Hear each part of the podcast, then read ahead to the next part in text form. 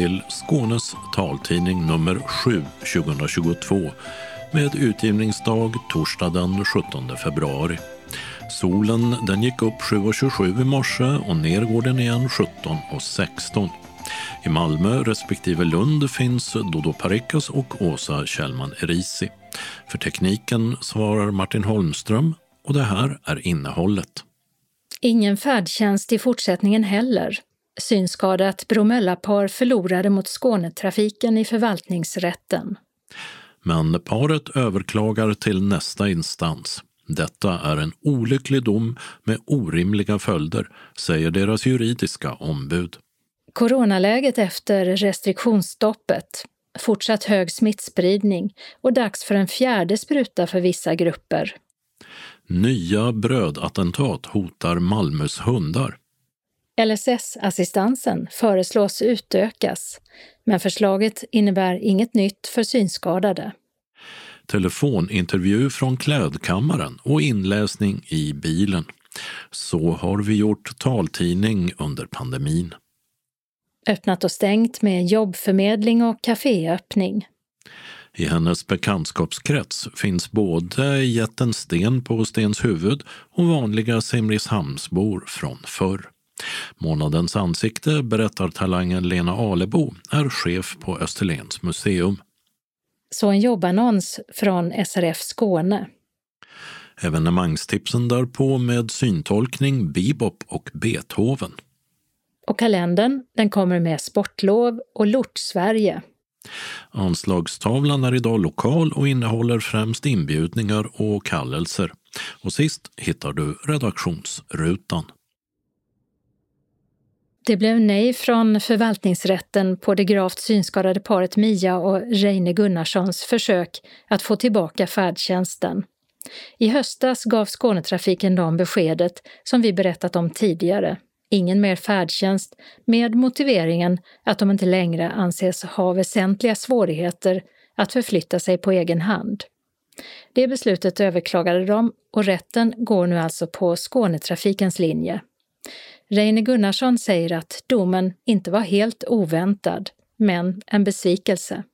Det känns inte alls bra att vi inte har nått fram riktigt med det vi, vi tyckte att vi hade väldigt bra argument för vår sak. Det kändes ändå efter domstolen som att vi hade nått fram med vårt resonemang men det lyckades inte.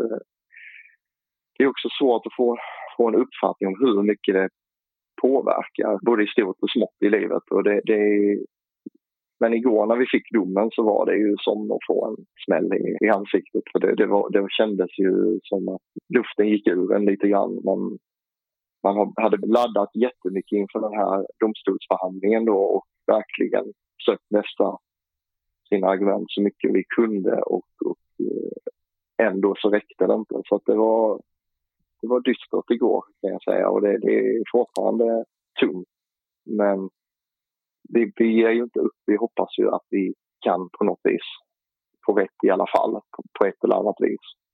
Vi kommer ju att överklaga det här till nästa instans med kammarrätten då och så får vi se. Vi hoppas ju att man från kammarrättens sida ska se att det finns brister. För vi tycker ju att det finns brister i skälen till domen då där man lite för mycket går på Skånetrafikens resonemang att man köper vissa saker rakt av utan att riktigt ha gått till botten med det. Till exempel Skånetrafikens resonemang om att, att man har en tillgänglig kollektivtrafik, att den är tillgänglig fullt ut.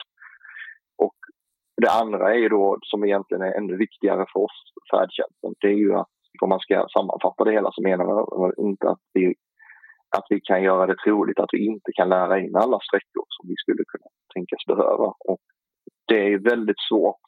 Hur bevisar man att man inte kan lära sig alla sträckor? Ja, jag läste också i domen och i princip om jag försöker sammanfatta det så menar både Skånetrafiken och nu förvaltningsrätten att om man som ni klarar av att gå till matbutiken eller då mm. tågstationen i Bromölla där ni bor på egen hand mm. så kan mm. ni träna in alla alla resor och därför har ni inte några väsentliga svårigheter, de som lagen kräver för färdtjänst.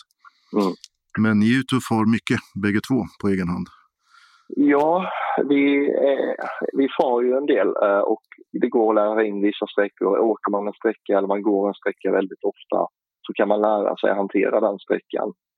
Men det som är speciellt med att ha en grav synnedsättning det är att allting som är utanför de intränade sträckorna, det är ju som en vit fläck på kartan kan man säga. Då blir man antingen beroende av, av någon annan person eller av att i det här fallet färdtjänsten då fungerar. Men, så, så det är väldigt lätt att kanske tro att ja men de flänger och far väldigt mycket och de klarar allting.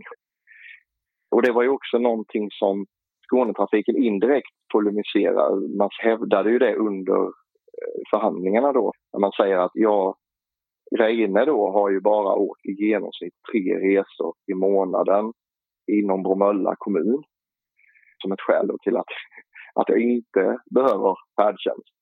Eh, jag menar ju tvärtom att just de tre gångerna jag verkligen åker färdtjänst, då behöver jag verkligen använda den, annars hade jag inte åkt färdtjänst. I förvaltningsrättens dom så säger de ju då ja, i princip att om man klarar av själva bussresan, alltså sitta ner på sin stol eller tågresan, ja då är saken nästan klar. Jag kan citera här i domen då att det ofta uppstår svårigheter för Maria och Reine Gunnarsson före och efter själva resan är problematiskt. Men det ingår inte inom ramen för bedömningen av deras rätt till färdtjänst. Hur tänker du om det? Jag, ty jag tycker att det är jättemärkligt. För att man åker inte ut och åker buss eller tåg bara för att de finns, eh, utan man vill ju någonstans. Och för de flesta seende personer så är, är ju kanske inte då är sträckan från eller till bussen ett bekymmer. Där man kan se sin omgivning. Men när det blir ett bekymmer för till exempel synskadade, då är ju inte kollektivtrafiken tillgänglig. Och att säga då att man inte tar ansvar för det här, det tycker jag är, det är lite, det är lite märkligt. Det är som att säga att nej, men vi, vi tillhandahåller det här men vi tar inte ansvar för om du kan använda det eller inte. Uh, ja, jag vet inte. Jag, jag, tycker det brister i det resonemanget. Nu öppnar ju hela samhället upp igen efter pandemin här. Hur tänker du om framtiden utan färdtjänsten? Ja, det är alltså, det var ju en av de första grejerna som, som vi pratade om att ja, men redan i höstas här när vi ändå var ganska begränsade i vår rörlighet på grund av pandemin och, och det fortfarande var restriktioner och man, man höll sig ganska mycket hemma. Redan då märkte vi av konsekvenserna av att inte ha färdtjänst. Och det är klart att när man nu öppnar upp samhället ännu mer eh, så kommer ju de konsekvenserna kommer inte bli mindre. Åtminstone fram tills det finns ett annat beslut så kommer det ju vara så att vi kommer ju få hålla oss till de sträckorna vi, vi kan och har tränat in och sen allt utanför det, då kommer vi att bli på ett eller annat sätt beroende av en välvillig omgivning. Det sa Reine Gunnarsson som tillsammans med Mia Gunnarsson alltså förlorade färdtjänstmålet i förvaltningsrätten. Skånetrafiken har skriftligen meddelat taltidningen att de inte kan uttala sig i enskilda ärenden, oavsett den enskildes inställning. Reporter var Mats Sundling. Färdtjänstdomen i förvaltningsrätten som gick på Skånetrafikens linje kommer alltså att överklagas till kammarrätten. Gunnarssons ombud är Anna Kvarnström, förbundsjurist på Synskadades riksförbund. Jag tänker att den var olycklig, delvis lite förolämpande men kanske inte helt eh, förvånande. Vi har ju sett här på relativt kort tid hur utvecklingen i hur man tillämpar lagen och hur man tolkar lagen har gått eh, drastiskt eh, i en sämre riktning. Och här slår man då än en gång fast att eh, blinda inte är garanterade färdtjänst om man kan förväntas lära sig sträckor. Vilket vi som då är synskadade eller jobbar med dessa frågor tycker är, ja, det är inte sant helt enkelt att ha en väsentlig svårighet att förflytta sig på egen hand och resa kollektivt. Det är lite av eh, det som avgör om man ska få rätt till färdtjänst eller inte. Och rätta mig om jag har fel, hittills har en grav synskada, att sakna ledsyn, varit tillräckligt för att få färdtjänst. Alltså att det är en väsentlig svårighet, men inte längre enligt domen. Det stämmer bra det. Fram tills nyligen så fanns det praxis som sa att om du inte kan förflytta dig på ett säkert sätt eh, och har avsaknad av ledsyn, då ska du också få tillstånd. Även om du i vissa miljöer till exempel skulle kunna förflytta dig så, så räcker det med att du har avsaknad av ledsyn i vissa. Och här har vi då en, en, en dom som, som går stick i stäv med den tidigare tillämpningen av lagen. Men dock i linje med andra domar i förvaltnings och kammarrätter runt om i landet. Ja, det stämmer. Vi, vi hade ju här ganska nyligen då 2020 domar i kammarrätt och i förvaltningsrätt som delvis ändrade den här praxisen. För ett tag sedan kunde vi höra att eh, en då 84-årig man i Bjuv fick färdtjänsten tillbaka av förvaltningsrätten och kammarrätten beviljade inte prövningstillstånd, så han fick tillbaka den. Eh, han var ju då äldre och eh, hade lite fysiska krämpor också, men Ja, vad är skillnaden här? Hur kan samma förvaltningsrätt i Malmö komma fram till två så olika domar? Även om eh, man då i fråga om ledsyn verkar ha ändrat sin praxis och sin syn på lagen så, så finns det stöd i förarbeten och även i praxis som säger att den som har en synskada, en funktionsnedsättning eller krämpor av olika slag också är utav eh, en viss ålder Eh, ja, det talar det för då att man kanske inte kan överkomma den typen av svårigheter utan man ska vara beviljad tillstånd ändå, så att säga. Så att när det gäller eh, den här andra mannen så får man anta att det är det som har gjort att eh, domstolen i det fallet sagt att här finns det stöd i lagen för att man ska beviljas färdtjänsttillstånd, helt enkelt. Så det, det är omständigheterna i målet som har gjort att det blir en annan utgång. Nu har ni bestämt er för att överklaga eh, den här domen eh, med Mia och Reine Gunnarsson till kammarrätten. Varför då? Men vi anser fortfarande att den här utvikningen i praxis som man har gjort inte stämmer överens med lagen eller dess eh, arbeten, det vill säga vad lagstiftaren har tänkt sig när man stiftade lagen. Och, och då är det ju vårt jobb och, och vår mission lite grann att eh, se om vi fortsatt kan få tillbaka praxis där den ska vara. Eh, och få en rimligare utgång. Eh, och här tycker vi ju att man har en alldeles för snäv tillämpning av begreppet väsentliga svårigheter och att dessutom att det är orimligt att man tänker sig att personer med funktionsnedsättning bara eh, ska vara diskvalificerad tillstånd för att man kan lära sig en sträcka. Det är ju otillräckligt. Men det finns en rad svårigheter som vi då kämpar emot och det är ju det att lagen är skriven på ett olyckligt sätt där man inte har hänsyn till konsekvenserna utav eh, att man inte beviljas tillstånd och, och det inte görs någon form av biståndsbedömning utan det är en ganska strikt eh, praktisk bedömning som man gör i det enskilda fallet. Ja, om jag förstått det rätt i förarbetena så står det uttryckligen att lagen inte ska ses som ett socialt bistånd för att uppnå jämlika levnadsvillkor, utan det är en trafikpolitisk lösning där med färdtjänst. Precis, och där finns det ju då en diskrepans mellan regeringens funktionshinderpolitiska mål där man säger att färdtjänst ska vara ett sätt att tillgodose människor med funktionsnedsättningsbehov av fri rörlighet och, och, så. Och i det så lägger man då förstås en, ett ansvar på, på tillämparen att tolka in vad personen behöver medan regionerna inte gör det helt enkelt. Och ni på SRF, ni vill se en ändring i lagen? Har vi förstått. Ja, det är att lagen här eh, tolkas lite felaktigt och inte i, i den omfattning som människor behöver den. Så eh, vi kommer ju fortsätta förstås att eh, så långt som möjligt att försöka ändra tolkningen av lagen. Eh, men vi ser ju att det som egentligen skulle råda bot på detta problem och som skulle behövas är en lagändring.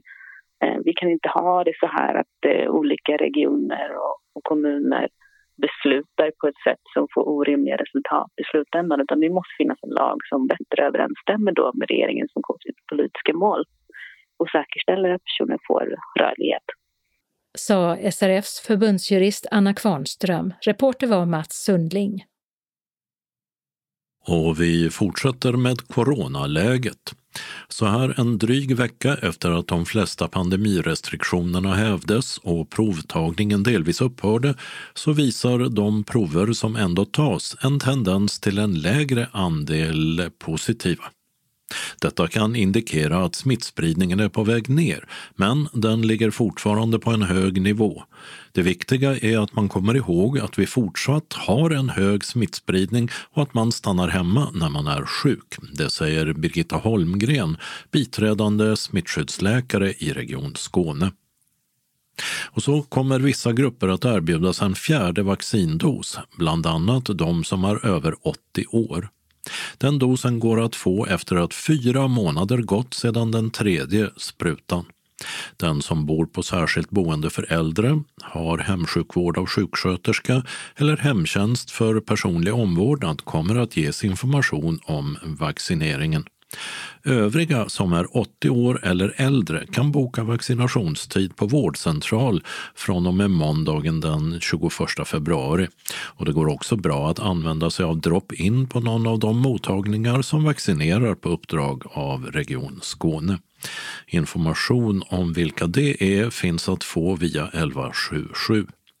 Samtidigt så har regionfullmäktige beslutat om ett tillskott på 620 miljoner kronor till skånska sjukhus, bland annat för att återstarta vård som stått tillbaka under pandemin. Någon eller några personer fortsätter att lägga ut bullar preparerade med vassa föremål i Malmö. Förra veckan fick en hund i Pildammsparken i sig en brödbulle fylld med spikar.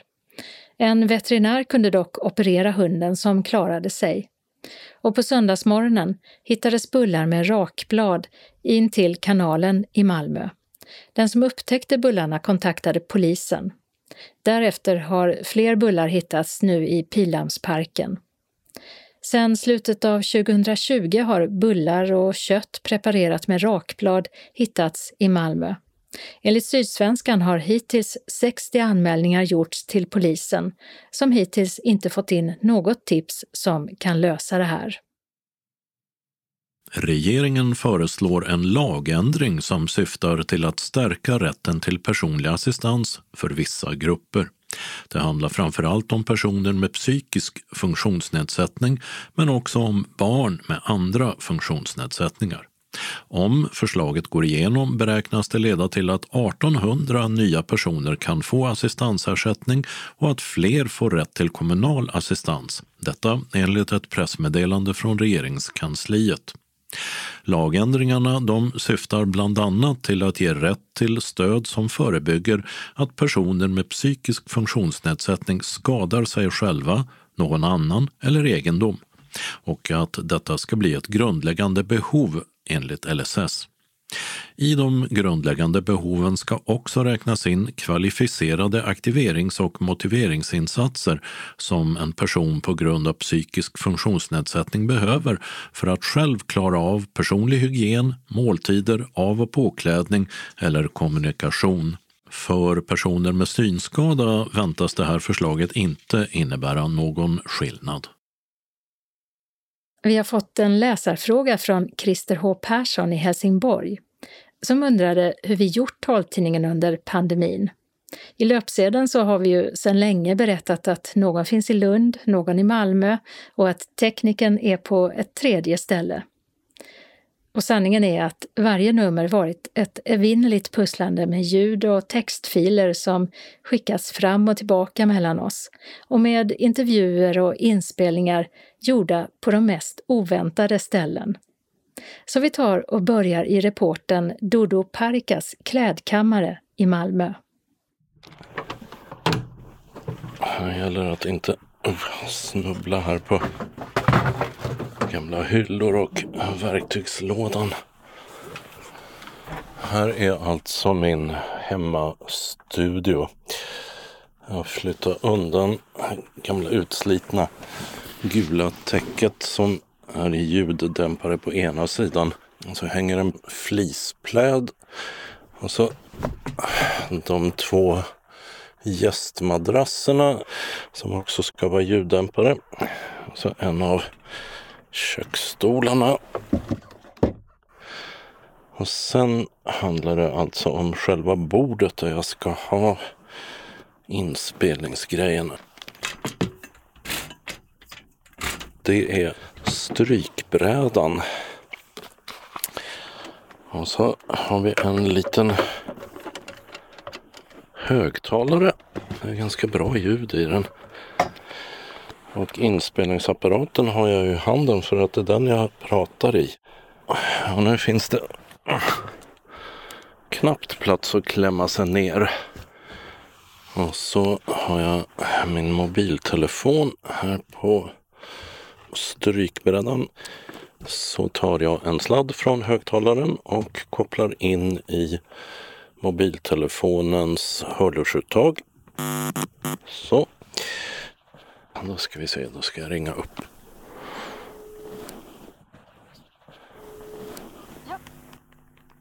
Ett ögonblick bara, så ska jag koppla om.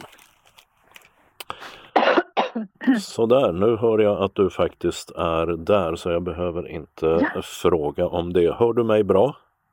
Ja, då, absolut. Då kör vi igång. Eh... Lite udda sätt att göra telefonintervju på, men det funkar bra.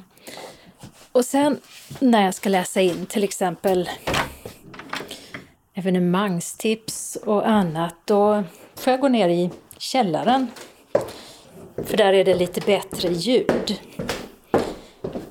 Och det är ju några trappor ner men eh, det är ju ganska bra när man inte cyklar till jobbet eller tåget eller sådär.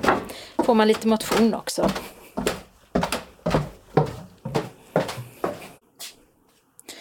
Och här i källaren, här har jag två, ja vad ska man kalla dem, dämpande skumgummiskärmar. Det är ganska lågt i tak och jag tror att det är det bästa ljudet för att läsa in längre texter som man kan få i det här huset. Men så ibland så behöver någonting fixas här, som häromdagen när det var inläsningsdag och vi hade hantverkare här som aldrig blev klara. Så till slut bestämde jag mig för att jag får gå ut i bilen och sätta mig helt enkelt.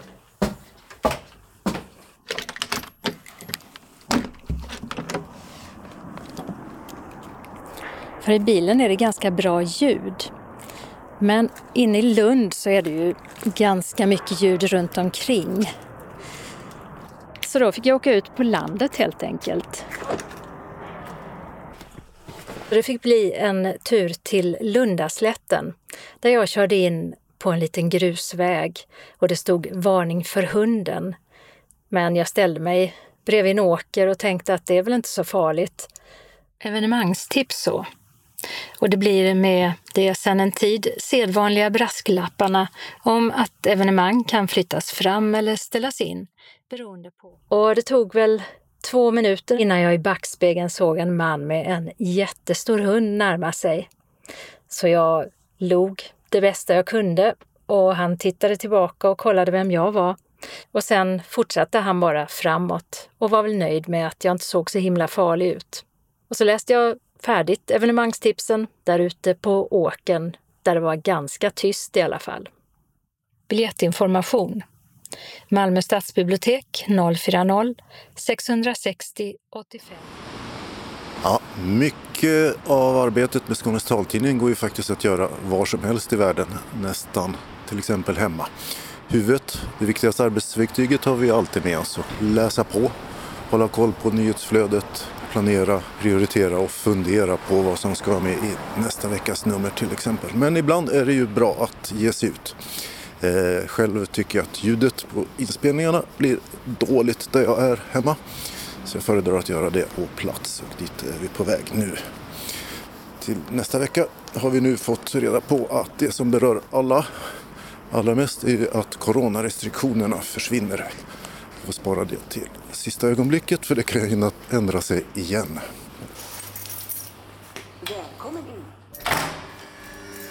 Och sen behöver ju någon också hämta in posten.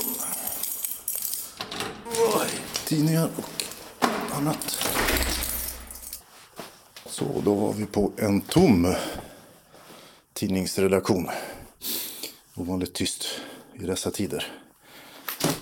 Coronan har inneburit en ofantlig massa duttande i dokument. Flyttande och öppnande och ändrande och sparande och flyttande igen. I början var det som ett konfettiregn som aldrig tog slut men nu har vi väl fått lite ordning på grejerna. Nu ska vi se.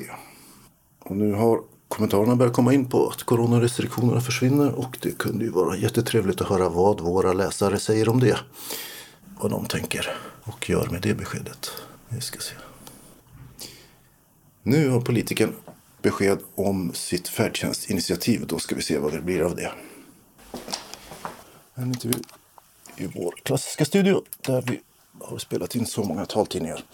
Nu är det ensamt och det är självkör som gäller. Det vill säga den stackars reportern får spaka ljudet. Så. Därför tror jag det är väldigt viktigt att vi får upp den här debatten så offentligt som möjligt. Mm. Jag känner mig nöjd där. Ja, det finns ju mycket mer att säga, men eh, ja. allt får man ju inte alltid plats med. Så är det. Mm. Och lyssna på andras inslag och titta på Pår. Och så ska det förstås bli en tidning som går ihop i tid. Och sant och relevant ska det vara alltihopa. Då är det dags att spela in mina bitar i löp och de Pår som jag har bestämt att jag ska ha plus textbitarna. Välkommen till Skånes taltidning nummer 6 2022. Och sen pussla ihop det med ljuden så att det blir exakt 79 minuter och 58 sekunder till sist. Och kunna lämna över det till Martin som är fjärrtekniker där hemma. Så får han sätta ihop bitarna enligt körschemat här. Nu sitter jag vid mitt skrivbord i sovrummet och här har jag min dator, ett par bra hörlurar och inte minst en bra kontorsstol. Någon gång på tisdagskvällen har jag normalt fått allt som ska ingå i veckans tidning som enskilda ljudfiler. De lägger jag in i ljudprogrammet som pusselbitar och lägger dem i den ordning de ska vara enligt manus. Jag försöker också få ljudet att bli så bra och jämnt som möjligt.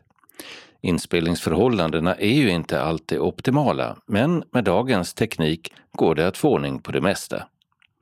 Och jag kontrollerar också så att tidningen inte blir för lång utan får plats på en CD-skiva.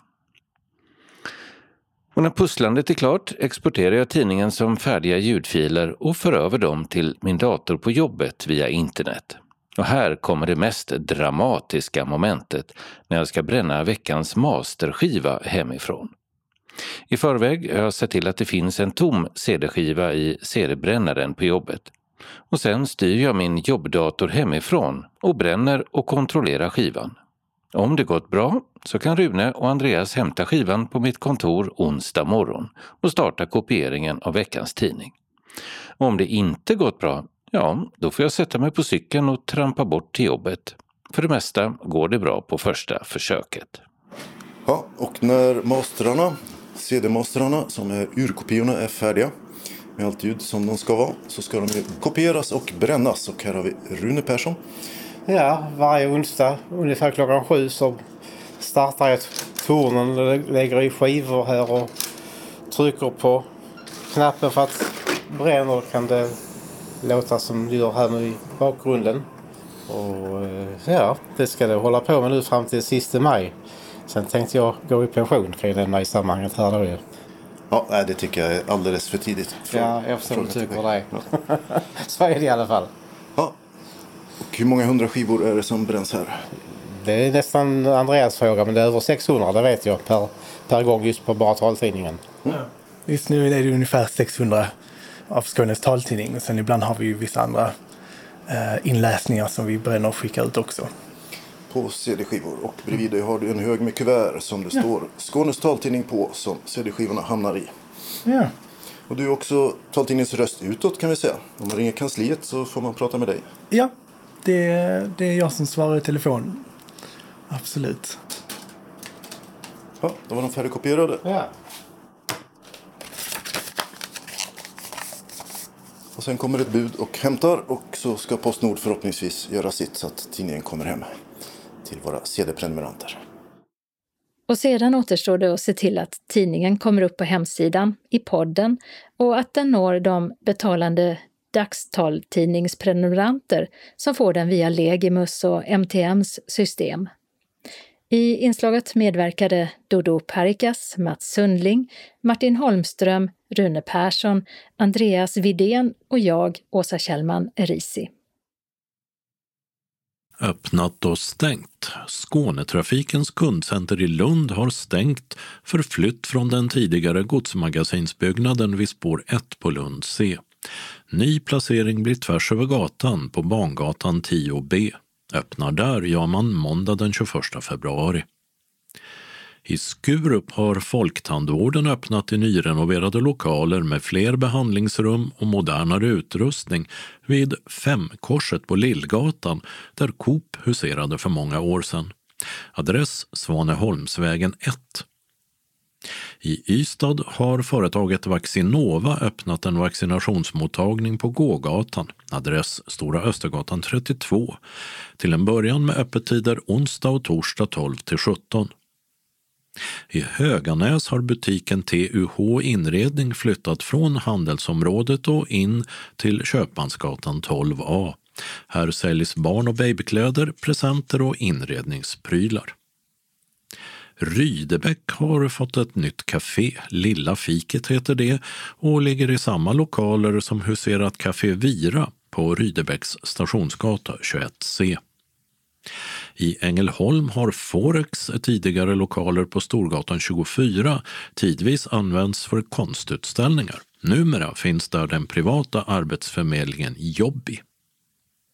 I Malmö har restaurang Plant Magics Kitchen, som blivit känd inte minst för sina veganska maträtter, stängt på Storgatan 41 nära Davidshalls torg.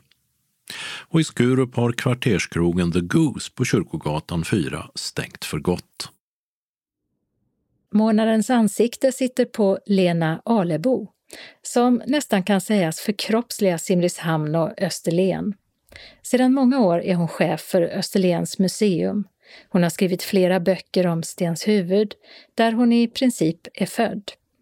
Och så arbetar hon med del två av en bokserie om Simrishamns historia. Dessutom är hon en jäkel på att berätta. Och när vi kom till museet så hittade vi henne bakom butiksdisken. Det händer faktiskt ganska så ofta, inte så mycket som förr. Därför att förr i tiden var vi inte så mycket folk här. Vi har, vår personalstyrka har ökat. Men jag tycker det är roligt att stå, stå i butiken. Och man får en hel del frågor. det får man.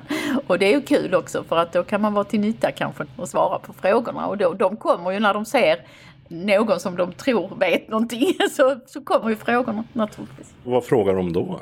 Det kan faktiskt vara om allting. Det kan vara om eh, stan, om byggnader, om namn. Det kan vara om personer. Österlen är ju ganska mycket personknutet. Man känner varandra. Det finns en gammal tradition. Man håller reda på varandra. och eh, man vill kanske veta någonting om allt från dörrar till eh, arkeologi. Och eh, vi har precis tagit ner två fina utställningar som har varit mycket besökta. En om Simrishamnsdörrar och en om korgar. Och där är de nerplockade dörrarna från ja, utställningen? Ja, eller? dörrarna. Den här dörren har ju den här typiska palmetten. Och en palmett, det, är liksom, det ser ut nästan som en solfjäder eller en, en blomma mitt på dörren. Och man ser att det är en gammal dörr för att palmetten här, den är utskuren direkt i trästycket. Och det tyder på att det är en gammal dörr. Den har suttit på det gamla varmbadhuset som fanns här i Simrishamn. Kan man fråga dig om, om nästan vad som helst som rör Simrishamn och Österlen och du går igång?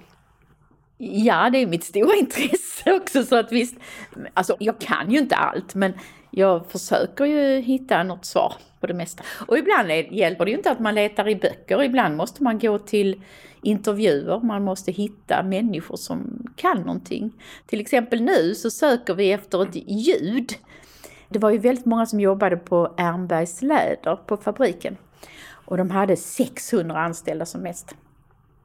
Och då när dagen var slut så var det en tuta eller en vissla som ljöd. Och det var ett mycket distinkt ljud. Jag kommer ihåg det själv sen jag var barn. För fabriken la ju inte ner förrän på 70-talet. Men den visslan, själva visslan och ljudet skulle vi vilja att någon hjälpte oss med. Det är ett kulturhistoriskt ljud som annars är utrotat liksom. Och vi har sökt på radion och vi ska söka på TV om det kan finnas något reportage. Men ännu så länge har vi inte lyckats varken få tag i ljudet eller i själva tutan. Får man fuska med en tuta som ser likadan ut som är från ett annat ställe? Det är klart att man kan, det är inte, det är inte riktigt rätt men eh, och när vi gör utställning nu, vi ska göra en stor utställning om Simrishamn eftersom Simrishamn då fyller 900 år nästa år. Och då söker vi ju garanterat Simrishamns föremål någon gång kan man kanske, om det finns en berättelse som berättar om ett par kliiga yllestrumpor som man skulle ta på sig som barn, så kanske man kan hitta ett kanske inte just den, den personens strumpor utan någon annan persons strumpor. Men ja, mm, det är ett avsteg. Oj, här var mer dörrar. Ja. Här ser du, här är en lucka utskuren i dörren. Det här är en innerdörr. Så här köpte man sin biljett. Så kunde man öppna den här luckan. Så. Där satt en person och kollade upp så man inte hade hunden med och att man inte var en oren och eh, tarvlig person. Då fick man inte komma in. Mm, stod i reglerna. Här är ordningsreglerna, ser du? Här är de, ska vi se. Vanryktade, rusiga och osnygga personer medgives icke tillträde till badanstalten. Hur är man om man är osnygg? Ja du, det finns väl ingen manual för det kanske, utan det är väl lite... Du verkar ha eh, det här nästan i släkten att uh, arbeta med det lokala. Mm, det har jag ju. För min farfar skrev en bok om Simrishamn och var väldigt, väldigt intresserad. Min far var fruktodlare men han letade väl mer flintor i jorden. Det var hans stora intresse. Mormor var från Västergötland, barnmorska, men hon berättade väldigt mycket historier där uppifrån. Så att jag har ju matats med detta sedan jag var barn. Och för vissa så skulle en sån barndom betyda att man ville så långt bort från det som möjligt och skapa sig någonting annat. Eller så går man in i det djupt istället. Mm.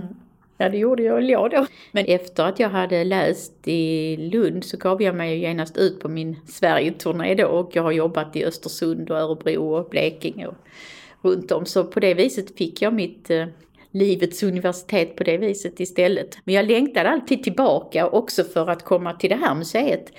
För jag visste, jag hade ju jobbat här som ung på somrar och så och då jag visste att här var mycket att göra om man säger så. Vi har ju jobbat hårt de här 20 åren nu med att göra museet mer tillgängligt för olika målgrupper, förnya utställningar och så. Det var ju fina utställningar här fanns när jag kom men de var ju ganska ålderstigna. Och eh, hade vi inte ändrat dem då så hade det kanske någon tyckt att de där måste stå kvar som någon slags eh, monument över den tiden. Men det här måste ju leva, ett museum måste leva. Vad är du eh, mest stolt över? Jag är stolt över att vi har fått en plats i eh, det lokala kulturlivet och att människor här är medvetna om att vi finns.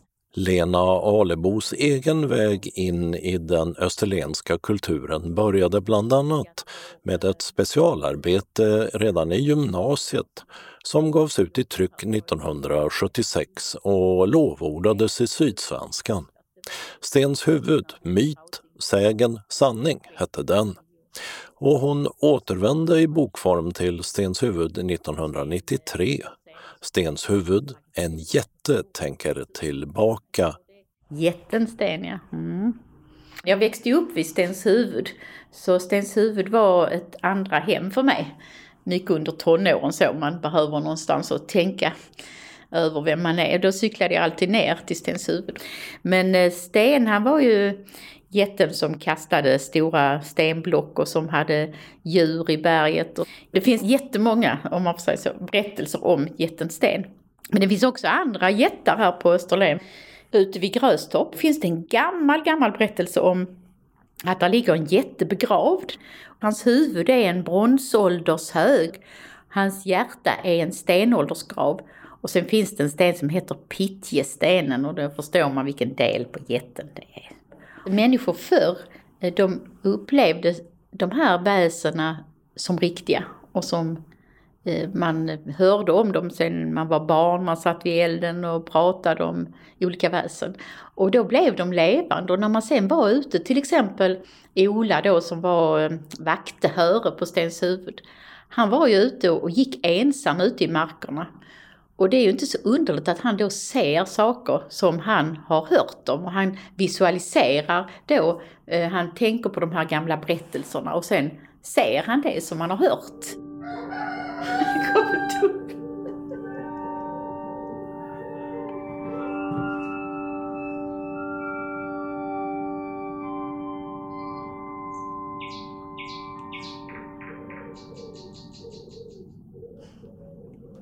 Ja, där jobbar ni med ljud. Ja, alltså ljud är jätteviktigt. Här har vi ju en känd fågel som gör, om man hör ett ljud av en näktergal så är man genast liksom där va, i våren och det gröna och fina. Så ljud är, är viktigt i utställningar och egentligen dofter också men det är lite svårare att jobba med dofter. Oj, här är lite djur här. här är, det är olika djur som finns av en anledning på den här filmen. För att vi befinner oss nu i en textil utställning egentligen. Men de här djuren, katten och tocken, tuppen, de symboliserar olika mönster i knypplingen. Och eh, hästar har vi här på, det finns också knypplade hästar och knypplade kattatassar och knypplade, ja det finns en tockaröv också här. Jag går in här så kan jag berätta.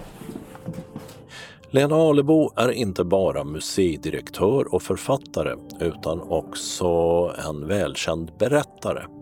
Så jag ber om en lokal berättelse. Oj, vad svårt det blev plötsligt. Ehm. Um. Jag kan berätta lite om, om min barndomsby då. Svinaberga vid Stenshuvud. Och eh, Svinaberga på 60-talet, det var ju en helt annan by. Den gången fanns det inga prylbutiker eller eh, några kreperier eller några, eh, inte så mycket sommargäster ens, lite grann hade börjat komma. Däremot så fanns det ganska gott om eh, lite småbrukare och så kvar. Och eh, det var många lite mindre gårdar där sönerna på gården hade blivit kvar och levde som ungkarlar. En av dem var ju då Ove som var vår granne som var son till Nils och Johanna. Och Nils han var sjöman och Johanna hon var en rekorderlig människa, väldigt duktig också på olika hantverk. Och hon använde det gamla språket. När hon gick och tittade på sina krukväxter så var de ju fönsterträn. Och trädgården det var ju haven. Och en gång när hon hade varit på en fin halmkurs som var anordnad av hemslöjden så sa hon att hon hade varit och knävlad i halm. Det är så fina uttryck som inte finns kvar längre, så uttrycksfullt språk. Ja, Alltså när vi var då barn, så när vi träffade de här äldre som bodde i byn, då, det var ju liksom, de satt vid Grams hörna där vid affären och då neg vi, vi ställde oss upp på cyklarna och neg. Och, eh, man visste att man skulle uppträda så mot de här äldre befolkningen. Och då var det en gång så här att eh, det fanns en smed i byn. Smed Viktor Lundgren. Han hade många uppdrag. Det var även min far som, och mor som då var fruktodlare, de utnyttjade hans tjänster. Och det kunde vara svetsning och det kunde vara lagning och det kunde vara tillverkning av delar och så till olika maskiner. Och Smed Lundgren han var fiffig för att han tänkte att nej, jag tar inte betalt så varje gång de kommer utan han skrev upp i en bok. Och sen mellan jul och nyår så cyklade han omkring och tog upp betalning. Hur glatt det än var på vägarna så kom han med cykel och tog betalning. Och han kom också till, till far, och morfar då. Först så gjorde de upp och sen så stannade liksom Viktor, han gick inte därifrån. Han stannade kvar och far han visste inte riktigt, han var ju inflyttad far, han, far och mor. De hade ju, mor var född i Stockholm och far var från Simrishamn. Men eh, de hade då av farfar fått en fruktodling. Eller ja, Far var väl lite lat så att han hade inte gjort så, så bra ifrån sig i skolan. Så de blev fruktodlare. Och det var ju fantastiskt att växa upp i den där fruktodlingen. Det var ju i sig otrolig barndom. En värld för sig själv liksom. Men ja, så kom Viktor och han stannade och han gick inte. Och far var inte riktigt säker på vad han skulle göra men han förstod till slut att det var nog någonting med starka drycker. Eh, Viktor hade cykel och han gick, åkte runt och tog betalning hos alla samtidigt så han kopplade där far. Så han sa, ja du Viktor, vi har ju inget brännvin, för de hade inget brännvin, men vi har en flaska rödvin. Skulle det kunna gå med ett glas rödvin? Och Viktor han tittade upp och ner på far och såg alldeles förtvivlad ut och så sa han till slut Rödvin? Nej, för sånt rävagift det töll jag inte. Jag hade varit en gång, jag hade varit på 15 ställen och jag fick eh, sup på alla ställena och det gick bra. Så kom jag till ett ställe och fick ett glas rödvin och jag blev så döllig. Det var eh, Svinaberga på 60-talet. Är det någon skillnad på att berätta den historien på min beställning och när jag ställer en eh, fråga här om vad ni gör museet? Går du in i ett annat berättarläge så att säga? Ja, det gör jag nog. Det tror jag. Det jag tycker är mest spännande med historien, det är ju alla människorna. Man kan ju ha olika ingångar man kan ha liksom stora historiska skeenden eller krig eller, eller sådana händelser. Eller man kan ha globala eller nationella perspektiv. Men mitt perspektiv är ju det lilla lokala. Och då personhistoria säger ju väldigt mycket om en plats. Eh, hur människorna har levt och det finns ju många originella människor. Alltså hade vi gått tillbaka till hundra år i tiden hade vi ju tyckt alla var originella antar jag. Men men det finns många personer som ger uttryck för vad en plats egentligen själ, en plats själ tycker jag. Och då kan det lätt bli berättelser naturligtvis om olika människor och sociala sammanhang och så. Föder en berättad historia en ny historia?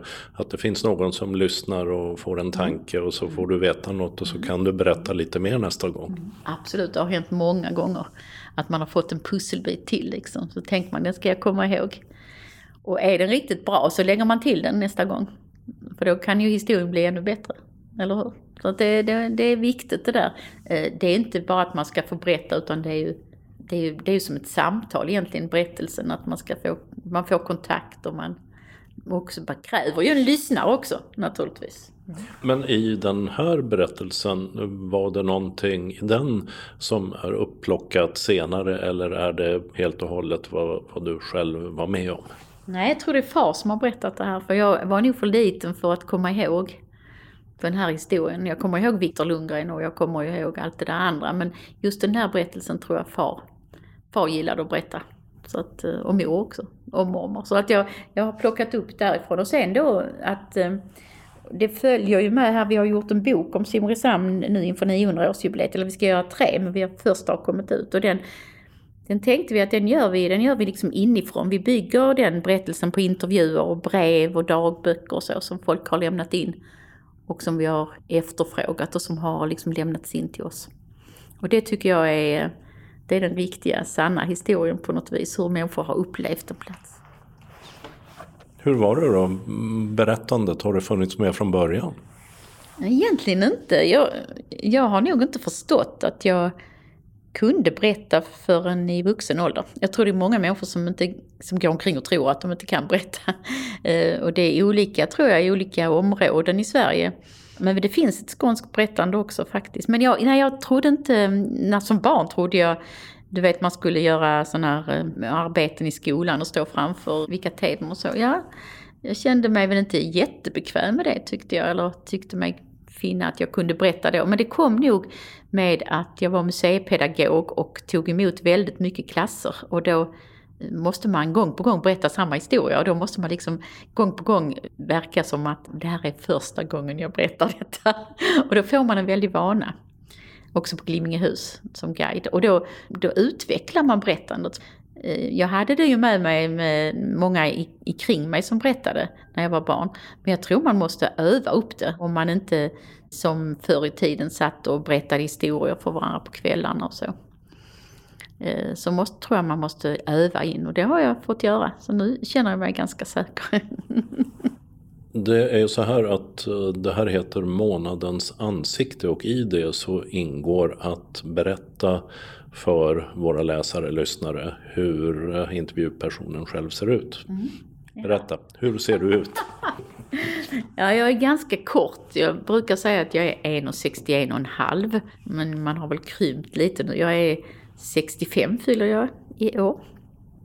Jag är inte så smal, jag är lite sådär mittemellan. Jag, Jag har glasögon, ganska runda eh, och lite större svarta glasögon. Och jag ska precis eh, gå och få nya, jag måste kolla mina ögon, men jag är mycket närsynt. Det är ganska tjocka glas. Jag har kort hår, jag klipper mig själv så det ser ut därefter.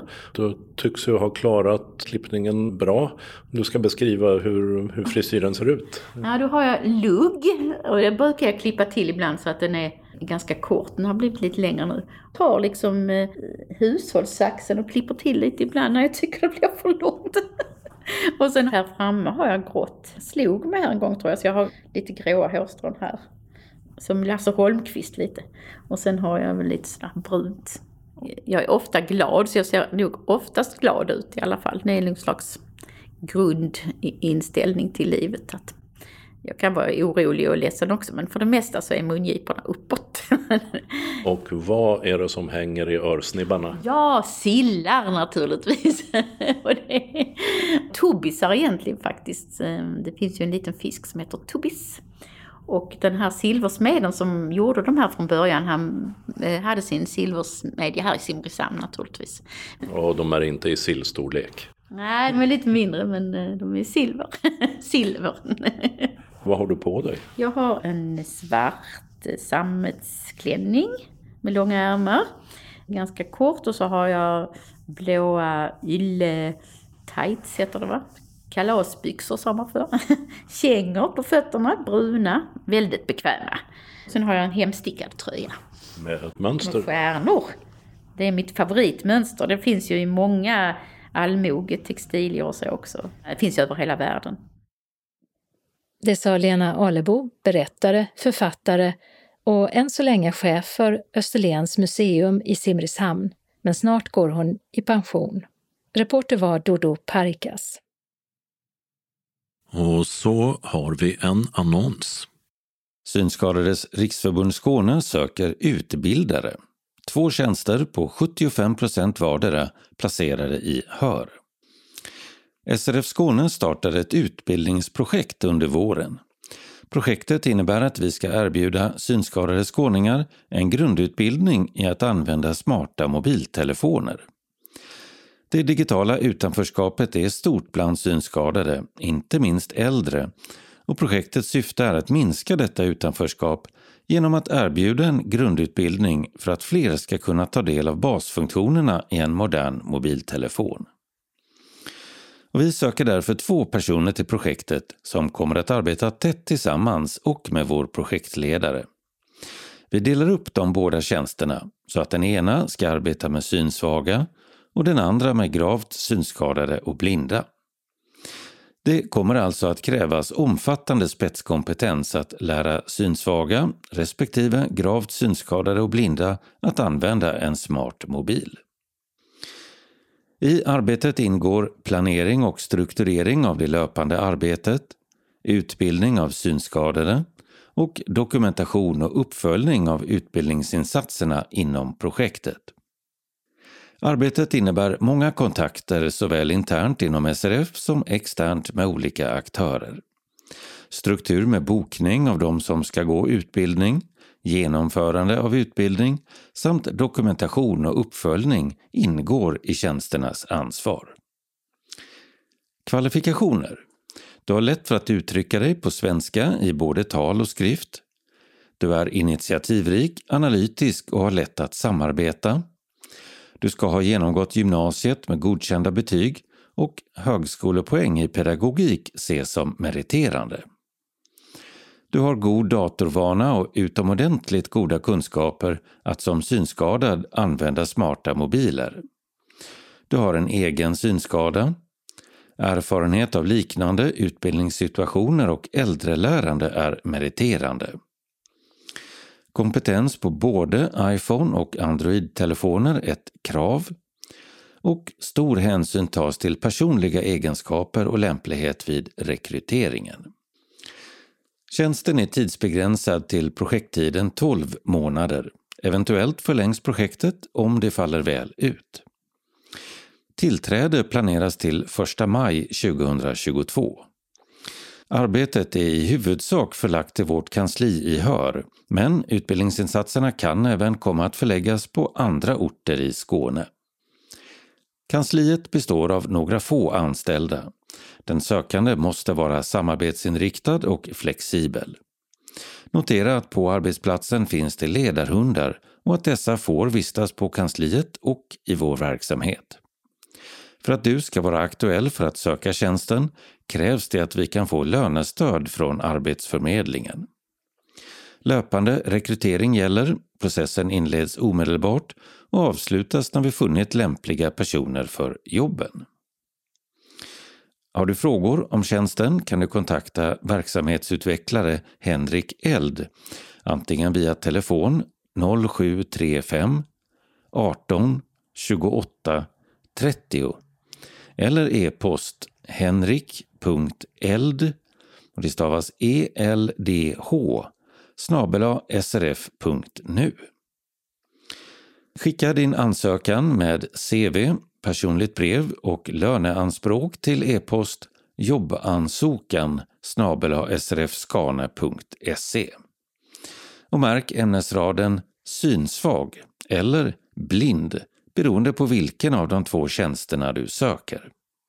Vi har kollektivavtal Fremia Unionen. Genom att ansöka om tjänsten godkänner jag att mina personuppgifter registreras och behandlas för rekrytering. Lämnade uppgifter kommer att vara tillgängliga för de som handlägger rekryteringen inom organisationen i enlighet med GDPR. Adress till vår hemsida srf.nu skane.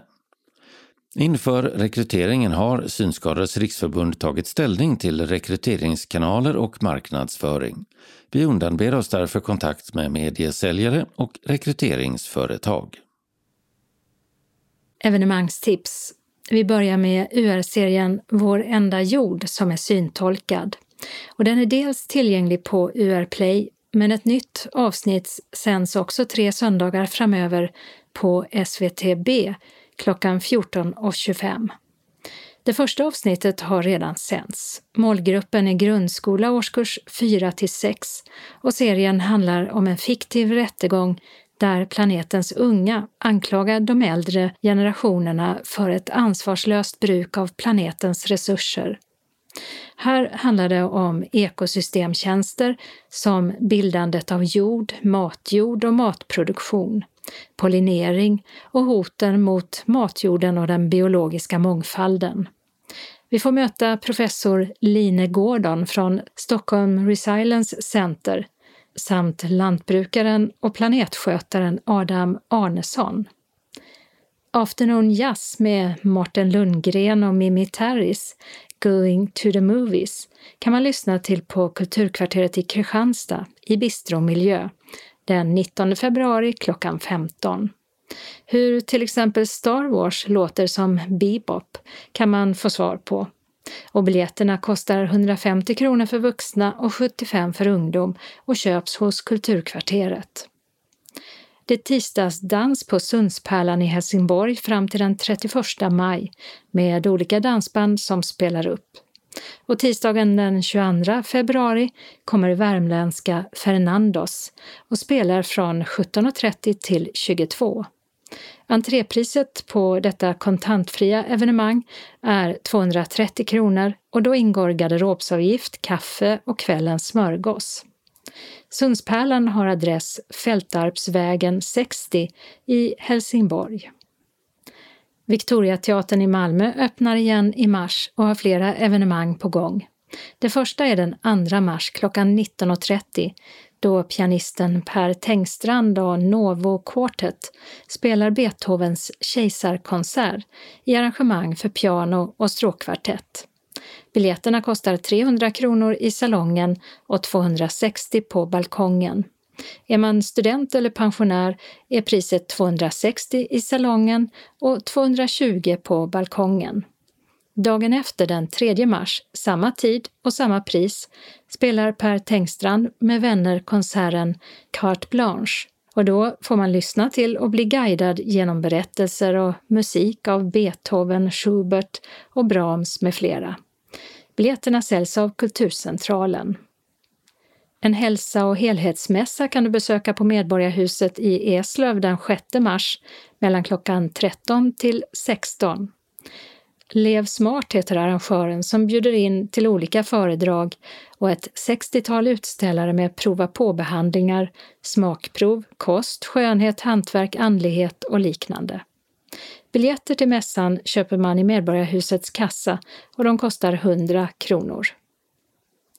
Teater Sagohuset i Lund ger föreställningen Fika med fastedettan lördagen den 12 mars klockan 15. Det är en föreställning som flera generationer kan se tillsammans och är lämplig för dem över nio år. Vi får träffa faster Dettan som berättar om sitt liv och får oss att reflektera över våra. Hur var det när mamma var liten? Eller mormor? Var det bättre förr? Och så får man ta med sig en egen fikakorg. Biljetter säljs av Kulturcentralen och kostar 120 kronor. Pensionärer betalar 85 kronor. Teater Sagohuset har adress Gylleholmsgatan 16 i Lund. Äntligen är namnet på Bjärnums kasinogängs revy 2022. Och namnet har en hel del att göra med att det inte blev någon revy varken förra året eller året dessförinnan på grund av pandemin. Det utlovas musik, dans, sång och humor i denna revy som kan ses i Röda salongen på Hässleholms kulturhus. Premiär är det lördagen den 26 mars klockan 18 till 20.30 och sen spelas den vid många tillfällen, framförallt under helgerna, fram till den 18 april. Och det blir även matinéföreställningar som börjar klockan 14. Biljetterna bokar man hos bland andra Nortic och de kostar 200 kronor. Kvintetten The Real Group kommer till Ystad teater den 2 april klockan 19.30. Det här ingår i vokalgruppens vårturné och det är nytt material som gruppen repeterat in och rytmerna är allt från jazz och pop till latin och folkmusik. Biljetterna köps via Ystad teater och kostar 450 kronor. Ulf Lundell ger sig ut på sommarturné och det blir som det ser ut nu två stopp i Skåne. Det första blir på Kronovalls slott den 20 juli klockan 20 till 22.30. Och hit kostar biljetterna som säljs av bland andra Nortic 555 kronor. Den 30 juli klockan 19 uppträder han i Folkets park i Malmö. Biljetterna som säljs av Ticketmaster kostar 595 kronor. Biljettinformation Eventim 0771 65 10 00 Ystad Teater 0411 577 199 Kulturkvarteret i Kristianstad 0709 20 58 04 Kulturcentralen 040 10 30 20 Nortic 0455 61 97 00 Ticketmaster 077 170 70 70. Kalendern vecka 8 börjar med måndagen den 21 februari då Hilding har namnsdag. Och det är också första lediga skoldagen på sportlovet i Skåne, liksom till exempel i Blekinge, Kalmar och Kronobergs län. Och från vecka 7 till vecka 11 pågår sportloven för skolelever i olika delar av landet. I Norge är det flaggdag eftersom det är kungens födelsedag. Och kung Harald V av Norge föddes 1937 och har varit kung i 31 år. Det är också den internationella modersmålsdagen som instiftades av Unesco 1999 för att främja språklig mångfald. Och skådespelaren Jakob Eklund fyller 60 år. Han är känd inte minst från många deckare som till exempel Johan Falk och Tusenbröder. Tisdagen den 22 februari firar Pia namnsdag. I riksdagen är det interpellationsdebatter och en fråga som ställs till socialminister Lena Hallengren kommer från liberalen Bengt Eliasson. Han vill att det ska inrättas en kriskommission om LSS och undrar bland annat om ministern kommer att tillsätta en sådan för att få en snabb genomlysning av den akuta situationen för assistansberättigade. På grundval av att de som beviljas assistans och har assistans har blivit färre de senaste åren. Bengt Eliasson och Liberalerna vill också på längre sikt att det ska inrättas en LSS-inspektion, liknande Skolinspektionen, som ska bevaka rätten till LSS. Och vill man följa debatten så kan man göra det i webb-tv med början klockan 13. Onsdagen den 23 februari har kronprinsessan Victorias och prins Daniels dotter Estelle födelsedag och fyller 10 år. Hon är också arvprinsessa eftersom hon är deras förstfödda. Namsta har Torsten och Torun. För 20 år sedan hade en svensk version av Benny Anderssons och Björn Ulvaeus musikal Chess Sverigepremiär på Cirkus i Stockholm, 16 år efter den engelskspråkiga urpremiären i London. Och även på Cirkus var det liksom vid premiären i London Tommy Körberg som spelade Anatoly och i övriga roller syntes bland andra Helen Sjöholm, Anders Ekborg och Josefin Nilsson. Torsdagen den 24 februari har Mattias och Mats namnsdag. Ledamöter från riksdagens utrikesutskott och försvarsutskottet deltar i tvådagarskonferensen för utrikes-, säkerhets och försvarspolitik i EU. Den så kallade GUSP-GSFP-konferensen. Och en stor fråga på mötet det blir såklart EUs agerande och stöd när det gäller krisen i Ukraina och landets självständighet och territoriella integritet. Samma två dagar åker också en delegation från riksdagen till OSSES, alltså Organisationen för säkerhet och samarbete i Europa, parlamentariska församlings vintermöte i Wien i Österrike. Och även där kommer säkert krisen i Ukraina att vara högt upp på dagordningen. För 30 år sedan såg 20 med Selma Lagerlöf på framsidan dagens ljus. Dessutom prydd med en vy från hennes bok Nils Holgerssons underbara resa genom Sverige på baksidan. Sen några år tillbaka så har Selma Lagerlöf ersatts med en bild av Astrid Lindgren på 20 kronors sedeln. Fredagen den 25 februari är det Sigvard och Sivert som firar namnsdag. Det låg flera i sängarna? Ja. Hur många? Ja, det har legat tre någonting. Och så på golvet? Ja. Ja. Ja. Men var det inte rasande kallt under sängarna och på golvet? Jo, nu var det kallt på golvet. Men det var att upp och elda. Tidigt på morgonen? Ja. Och ni såg andedräkten? Ja. Och här vid fönstret, hur var fönstret då? Och, och fönstren var som en fäll. Utav, utav rimfrost? Utav rimfrost. Ja, det var värst. Nå, men här ute i köket när ni hade mjölk och vatten och sånt, frös det? Ja, det frös. För 140 år sedan föddes författaren och journalisten Ludvig Lubbe Nordström. Han är mest känd för sin radioserie Lort-Sverige, som vi hörde en kort ljudillustration av här. Det var 1938 som han gjorde en reportageresa för dåvarande Radiotjänst i samarbete med Medicinalstyrelsen där han ingående beskrev olika svenska hem på landsbygden och berättade både om smuts och dålig hygien. I tätt samarbete med provinsialläkarna runt om i landet. Och så fyller sångaren och låtskrivaren Thomas Ledin 70 år. Lördagen den 26 februari har Torgny och Torkel namnsdag. För 220 år sedan föddes den franske författaren, diktaren och dramatikern Victor Hugo. Och han har skrivit böcker som Ringaren i Notre Dame och Les Misérables, som blivit både film och musikal. När han var ung var han royalist och romantiker, men blev sen allt mer liberal. Han satt både i Franska akademin och i Frankrikes parlament. Han dog den 22 maj 1885. Söndagen den 27 februari avslutar veckan och då är det fastlagssöndagen och Maria har namnsdag. Anslagstavlan för norra och sydvästra Skåne inleds med ett meddelande från Synskadades förening Kristianstad-Bromölla som kallar sina medlemmar till årsmöte lördag 12 mars 12 till 16.30 i Östermalmskyrkan, Lasarettsboulevarden 6. Vi börjar med årsmötesförhandlingar med bokslut och val. Efter det äter vi en måltid tillsammans med en kopp kaffe efter. Anmäl deltagande senast onsdag 2 mars till TINA 0706 35 41 14. Handlingar till mötet kommer i ett separat utskick. Välkommen hälsar styrelsen.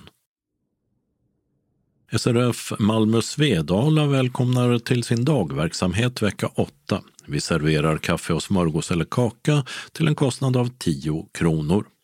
Vi vill att alla anmäler sig till kansliet, telefon 040 25 05 40 om man tänker komma på någon dagaktivitet, senast klockan 10 samma dag som aktiviteten.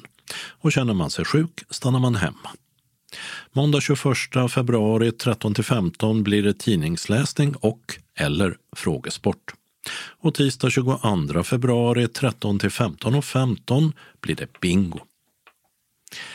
SRF Malmö Svedala har också en kallelse till årsmöte lördag 12 mars 13.00 i föreningens lokal Wendelsfridsgatan 13 i Malmö. Efter mötet bjuder föreningen på en lättare måltid. Glöm inte anmäla allergier eller specialkost vid anmälan. Anmäl dig till kansliet 040 25 0540 eller mejla info snabela srfmalmo.se senast onsdag 2 mars 14.00. Om du är intresserad av föreningens verksamhetsberättelse för 2021 så kan du beställa den från kansliet. Färdtjänst hem kan beställas till 15.30. Hjärtligt välkommen, styrelsen. SRF Malmö Svedala välkomnar också till sopplunch på föreningen fredag 4 mars 13.00. Innan vi äter kommer Kristina Johansson, syninstruktör i Malmö stad och berättar om sitt arbete och svarar på frågor.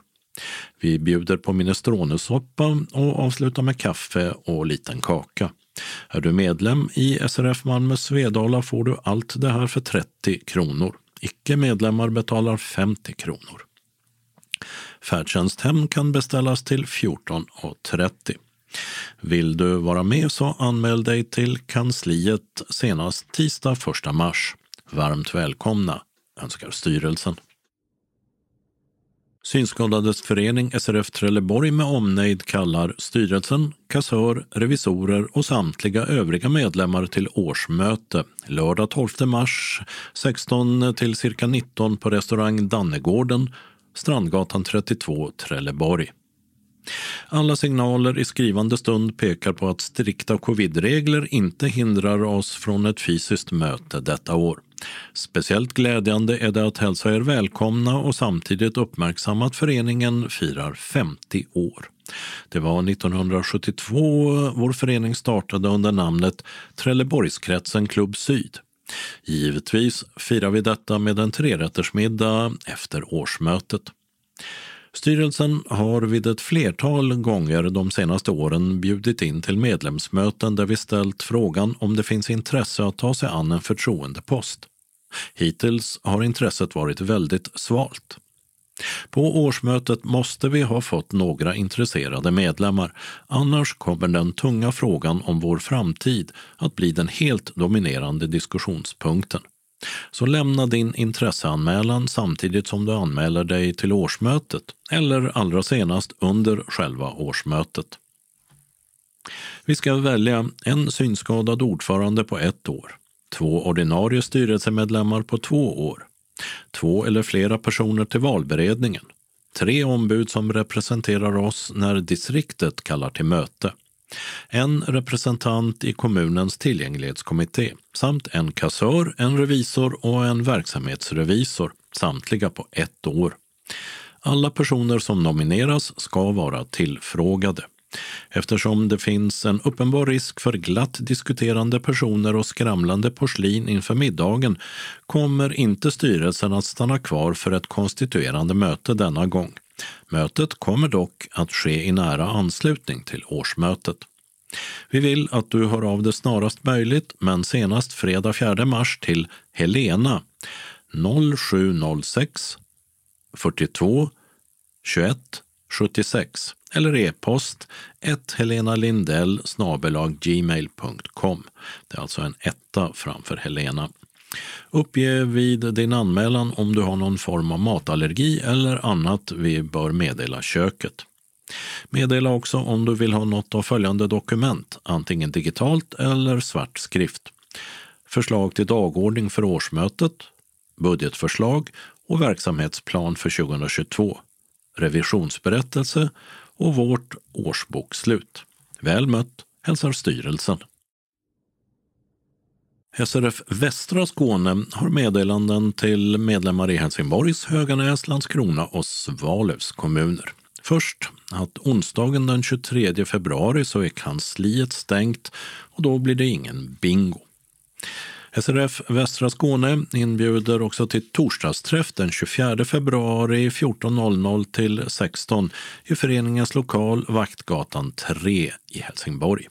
Fikaavgift 30 kronor. Vi träffas i lokalen för att prata och fika tillsammans. Anmäl dig till kansliet senast tisdag 22 februari klockan 12. Synskadades riksförbund Västra Skåne kallar även till årsmöte tisdag 8 mars eh, 14-16.30 i föreningens lokal. Det blir sedvanliga årsmötesförhandlingar.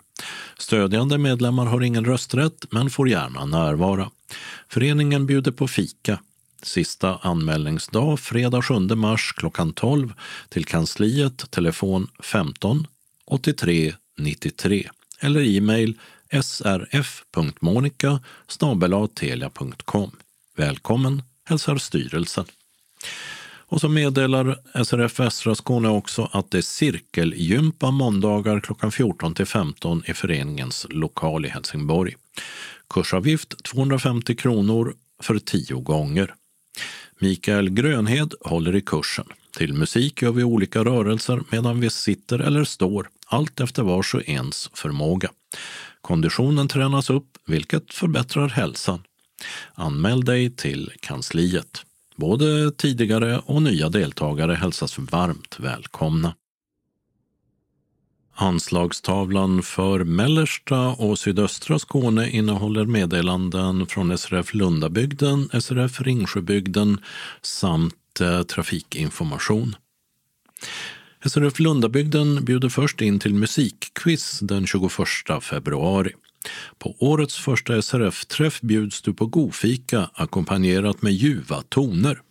Du får även möjlighet att gnugga geniknölarna då Rune och Simon satt ihop ett klurigt musikquiz. Det blir en trevlig eftermiddag med många glada skratt. Vi samlas eh, 13.30 till 15.30 i vår föreningslokal Tordönsvägen 4 i Lund. Du anmäler dig till kansliet på 046 211 06 74 senast den 18 februari. Deltagaravgift 20 kronor. Hjärtligt välkomna! SRF Lundabygden, Burlöv, Kävlinge, Lomma, Lund, Staffanstorp har en inbjudan, kallelse, till årsmötet 2022. Under de senaste två åren har ingenting varit som det brukar. Pandemin har hindrat oss från att leva ett normalt liv. Regeringen beslöt att från 9 februari lyfta alla coronarestriktioner och detta gör att föreningsstyrelsen nu ändrat planerna för föreningens årsmöte. Det blir som vanligt, men festligare med både mat och musik. Det håller vi lördag 12 mars 13-19 på Örestads golfrestaurang, Golfvägen 4, Lomma. Vi inleder med årsmöte och därefter avnjuter vi en tvårättersmeny som föreningen bjuder på. Du behöver alltså inte betala någon deltagaravgift. Efter varmrätten kommer du att bjudas på en musikalisk resa, bland annat i den skånska visskatten. Det är Anders Birgersson och Gotte Gottlow som bjuder på sång och musik. Vi behöver veta vad du vill äta då du har möjlighet att välja mellan två varmrätter. Alternativ 1 smörstekt sejfilé med brynt smör, pepparrot, dill och räkor. Alternativ 2 helstekt ryggbiff med potatisgratäng, rostad pumpa och rödvinssås. Till dessert serveras panna cotta med brynt vit choklad och marinerade bär. Meddela också om du behöver specialkost. Visst vill du delta? Och då anmäler du dig till föreningens kansli 046 211 06 74 eller mejla srfkansli.lundabygden bredband.net. Vi behöver eh, ha anmälan senast torsdag 24 februari och anmälan är bindande. Årsmöteshandlingar kommer att skickas ut. Har du svårt att ta dig till Lomma, meddela också detta vid anmälan så försöker vi ordna gemensam transport. Vi hälsar dig varmt välkommen till en, som vi hoppas, både trevlig och socialt givande eftermiddag. Undertecknat Föreningsstyrelsen genom Rune Persson, ordförande. SRF Lundabygden bjuder också in till studiecirklar. Hur väl känner du egentligen till SRFs egen historia? Vår cirkelledare Simon Tienso kommer under sju torsdagar att ta dig med på en historisk resa.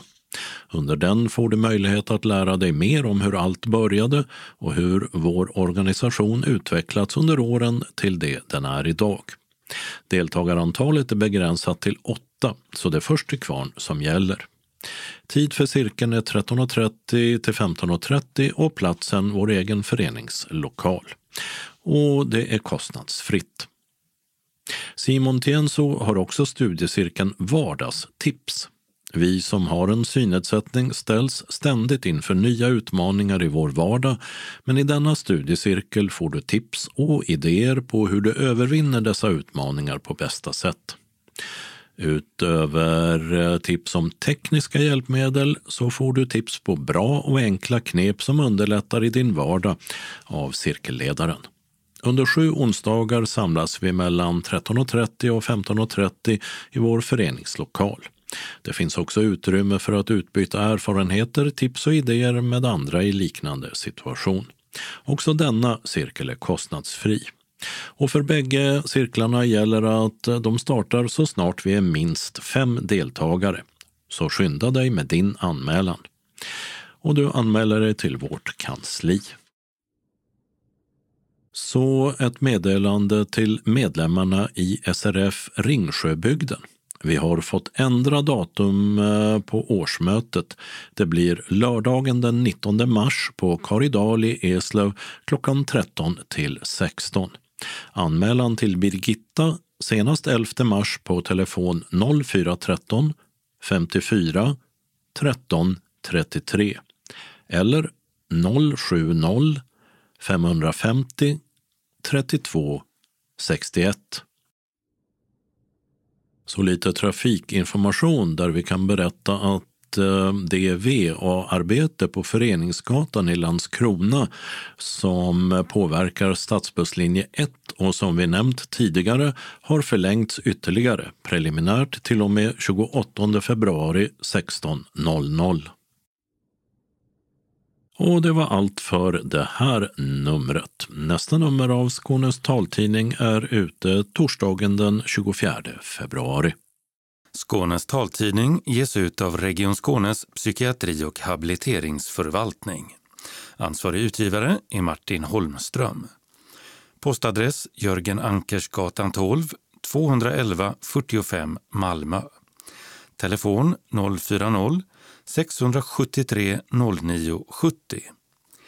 E-post Skanes taltidning snabela skane.se och hemsida skanestaltidning.se. Observera att cd-skivorna inte ska skickas tillbaka till oss. Såväl skivor som kuvert kan läggas i brännbara sopor när ni inte längre vill ha dem. Vi hörs igen. Hej då!